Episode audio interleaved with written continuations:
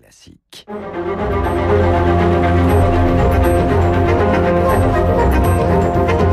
Esprit libre avec Guillaume Durand sur Radio Classique. Voilà, Michel Cotta a écrit, comme grande journaliste qu'elle est, l'histoire de la Ve République dans de nombreux volumes. Et là, avec Robert Navias, elle publie un roman dont nous avons esquissé, euh, évidemment, euh, le, le résumé la semaine dernière, le brun et le rouge. C'est l'accession, puis la défaite de l'arrivée de l'extrême droite au pouvoir en France. Est-ce que nous sommes dans ce contexte-là? Là, je reviens évidemment à la politique et non pas à la fiction.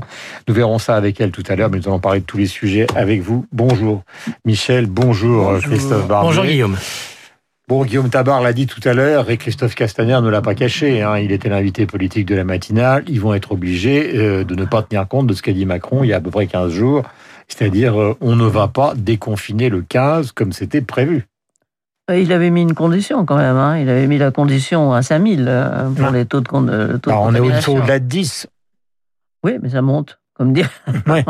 euh, croyez quelqu'un qui a très peur. Moi, j'ai très peur de façon générale. Donc, je regarde les chiffres comme ça tous les jours. Mmh. Euh, c'est vrai que. mais est-ce que vous considérez, Michel, je vous pose la question sérieusement, qu'il y avait quelque chose de ne pas, de pas vraiment sérieux de donner une base si faible et être démenti 15 jours après? Parce qu'on peut simplement dire oui, c'est le contexte, etc. Mais on peut aussi dire c'est une faute politique. Mais ça veut dire qu'on ne sait pas, sait pas où en est le Covid et que oui, on peut dire qu'il valait, il valait mieux rester plus vague que de formuler un chiffre. C'est comme les, les, candidats aux élections hein, qui ont dit combien vous ferez? Ils disent 22, c'est idiot. Mm. C'est idiot parce que s'ils font 21 et demi, euh, mm. ils sont, on dit ils se sont trompés. Euh, ça sert à rien d'avancer des chiffres, on est d'accord. J'avance, et Christophe va bouillir, mais j'avance. Vous vous souvenez par exemple de Lang qui s'est enfermé sur l'inversion de la courbe du chômage, ça lui a coûté cette affaire. Donc finalement, c'est très C'est pour ça qu'il fallait pas avancer un chiffre, il fallait pas dire. C'est justement ça. La gestion du Covid, avec ses conséquences économiques, ça va être pour Macron la conséquence de sa réélection ou de son échec. Donc petit chiffre gros chiffres, c'est pas simplement. Euh, qu'est-ce que vous en pensez ah, Moi, je pense que les conséquences économiques seront majeures en 2022 dans le jugement sur, mmh. sur ce président et son bilan, beaucoup plus que les conséquences épidémiques, parce qu'en 2022, normalement, ça sera quand même derrière nous. D'où l'erreur aujourd'hui. Parce que déjà, les statistiques, il n'y a rien de plus menteur, mais en fait, que nous a dit le président? Fin octobre, il nous a dit, quoi qu'il arrive, on sera à 9000 malades en réanimation à la mi-novembre. On les a jamais vus les 9000 malades en réanimation. Heureusement, on les a pas vus parce que les médecins soignent mieux, donc on voit moins, on va moins à l'hôpital, et quand on est à l'hôpital, on vous va moins en réanimation. Et donc, on a progressé de ce côté-là. Il faut se souvenir qu'au départ de l'épidémie, on, disait que c'était très mauvais. Bon, bref, la médecine tâtonne, mais elle avance dans le bon sens. Là, quand il a donné ce double objectif, il a dit 5000 contaminations, mais il a dit aussi 3000 en réanimation. On y est aux 3000 en réanimation. Pourquoi on ne regarde que le critère qui n'est pas atteint les contaminations. Mmh. Pourquoi on ne regarde pas le seul critère qui compte à mes yeux? C'est la saturation des places en réanimation. On n'est pas saturé. On peut encaisser éventuellement un choc, une troisième vague. Ce matin, que Castex ce soir va pas aménager ce qui a été prévu. évidemment, il va aménager, évidemment, il va durcir, mais je pense que ça peut être une erreur. D'autant qu'il y a un moyen de durcir le déconfinement, enfin, de sécuriser le déconfinement, sans porter atteinte à des secteurs économiques, et je pense notamment au secteur de la culture. C'est de faire ce que font les Allemands, c'est-à-dire d'anticiper les vacances de Noël. De dire demain vendredi, c'est le dernier jour de classe. Pendant une semaine avant.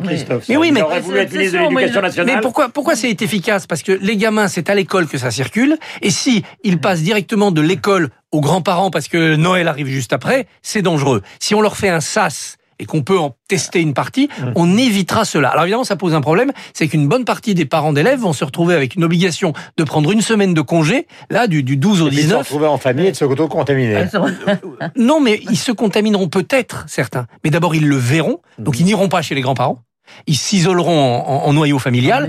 Et puis, c'est autant d'enfants qui ne se contamineront pas dans la dernière semaine de Noël. Les Allemands le font, Regardons pourquoi. Vous avez entendu les propos euh, très émouvants d'Angela Merkel dans le journal de 8 heures, c'est-à-dire que c'est géré par les Länder en Allemagne. Depuis qu'elle est au pouvoir, depuis 15 ans, tous les gens qui vivent en Allemagne et qui nous passent des coups de fil nous disent on n'a jamais entendu la chancelière tenir des mots avec une telle émotion et d'une telle intensité, tellement elle semblait désemparée et disant aux gens surtout, je vous en conjure, pendant les vacances de Noël, restez confinés, faites attention, etc. etc. Michel, question. Je pose ce livre chez Robert Laffont, Le Brun et le Rouge. Beaucoup de gens s'interrogent, puisqu'on évoquait avec Christophe justement la succession politique. Si vous avez écrit une fiction sur l'arrivée de la droite au pouvoir, je veux dire de l'extrême droite au pouvoir, le livre s'appelle Le Brun et le Rouge, c'est que vous avez une petite idée derrière la tête. Est-ce que vous pensez que, sans le savoir, je vais être franc, hein, Macron est cuit? Non, je pense pas. euh, je pense pas ça. Il faut quand même. C'est un roman. Oui, je roman sais. Politique. Enfin, vous, n'avez- vous êtes quand même une éditorialiste politique, vous êtes une de nos doyennes dans le bon sens du terme. Oui, mais euh, je pense que rien n'est jamais euh, acquis, mais je pense que comme tous les dirigeants européens et comme tous les dirigeants euh, mondiaux, les- ils paieront quelque part ce Covid auquel ils ne peuvent rien. Hmm. Voilà, ça je pense qu'effectivement c'est un- une grande injustice sans doute, mais euh, quand on est au pouvoir, euh, on, on paye les Mais difficultés. c'est une fiction qui est une forme de Alors- tectonique des plaques, c'est-à-dire qu'au fond, on a beaucoup intériorisé, notamment dans les élites, l'idée qu'il était meilleur, qu'il l'avait battu euh, assez facilement lors d'un débat, que lui-même d'ailleurs a intériorisé cette espèce de supériorité qui restera approuvée parce qu'il aura un bilan à défendre. Vous, en suggérant que tout d'un coup ils peuvent arriver au pouvoir, vous vous dites au fond, Macron, euh, il faut plus qu'il compte sur le débat de la dernière minute, c'est peut-être une sorte de tectonique des plaques qui va l'emporter parce que le Covid va l'emporter politiquement. Le, le- le livre ne s'inscrit pas dans le Covid, il s'inscrit plutôt, encore une fois, c'est un roman, c'est un roman policier, il y a des tas de meurtres. euh, bon, Il y a les commissaires, il il y a les ministres de l'Intérieur, il y a de tout. euh, il s'inscrit plutôt dans, dans l'analyse d'un- d'une extrême gauche qui se rapproche dans ses, euh, dans ses objectifs et surtout dans, ses, euh, dans ce qu'elle dit de l'extrême droite. C'est-à-dire les programmes sont très similaires. On a vu ça aux dernières élections, la retraite à 60 ans, euh, euh, la sortie euh, plus ou moins de l'Europe, la mise en cause de l'euro. Enfin bon, on voit très bien ce qui les rassemble. Alors, et au milieu, une force effectivement qui euh, est plutôt, mettons, centriste, mais qui est, vous savez, on disait avant, le bout de, c'est une omelette. Alors, de chaque côté, il y a des extrêmes. Quand les extrêmes se conjuguent ou peuvent se conjuguer, ça ne dure peut-être pas longtemps, mais en tout cas, c'est la droite. En tout cas, les deux gagner. sont candidats officiellement au présidentiel. Il s'agit de Jean-Luc Mélenchon et de Marine Le Pen.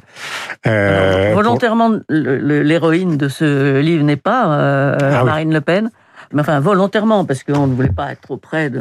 bah, c'est une fiction. Euh, c'est une fiction. Mais Avec- enfin, on, est d'accord avec vous.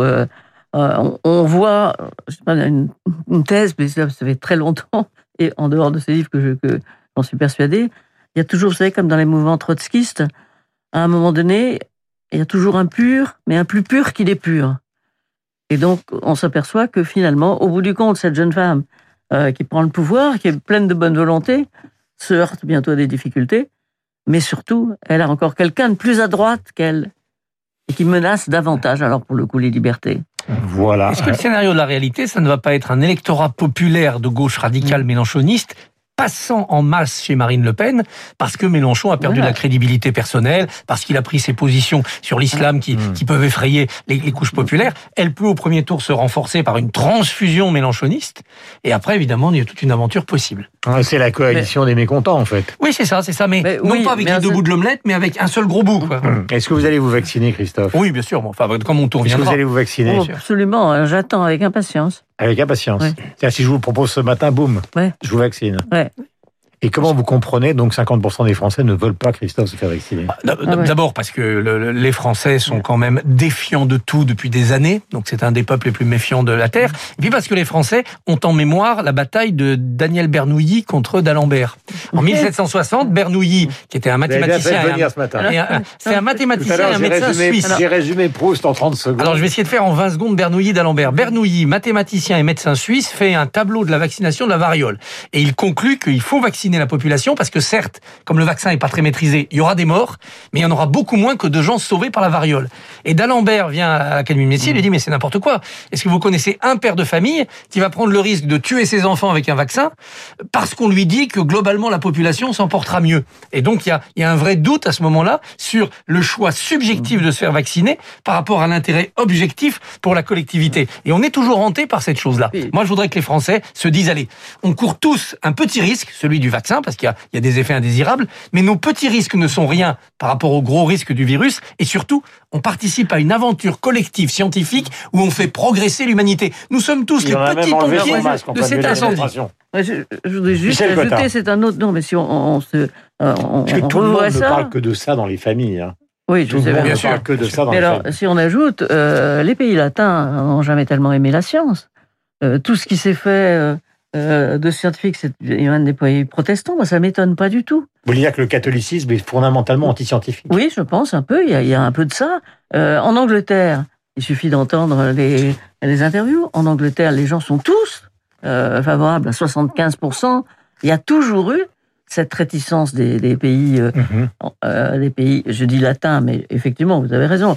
Il y a toujours eu une religion plus, ou- plus ouverte sur la science une religion plus fermée sur la science. Mhm. Et nous y sommes.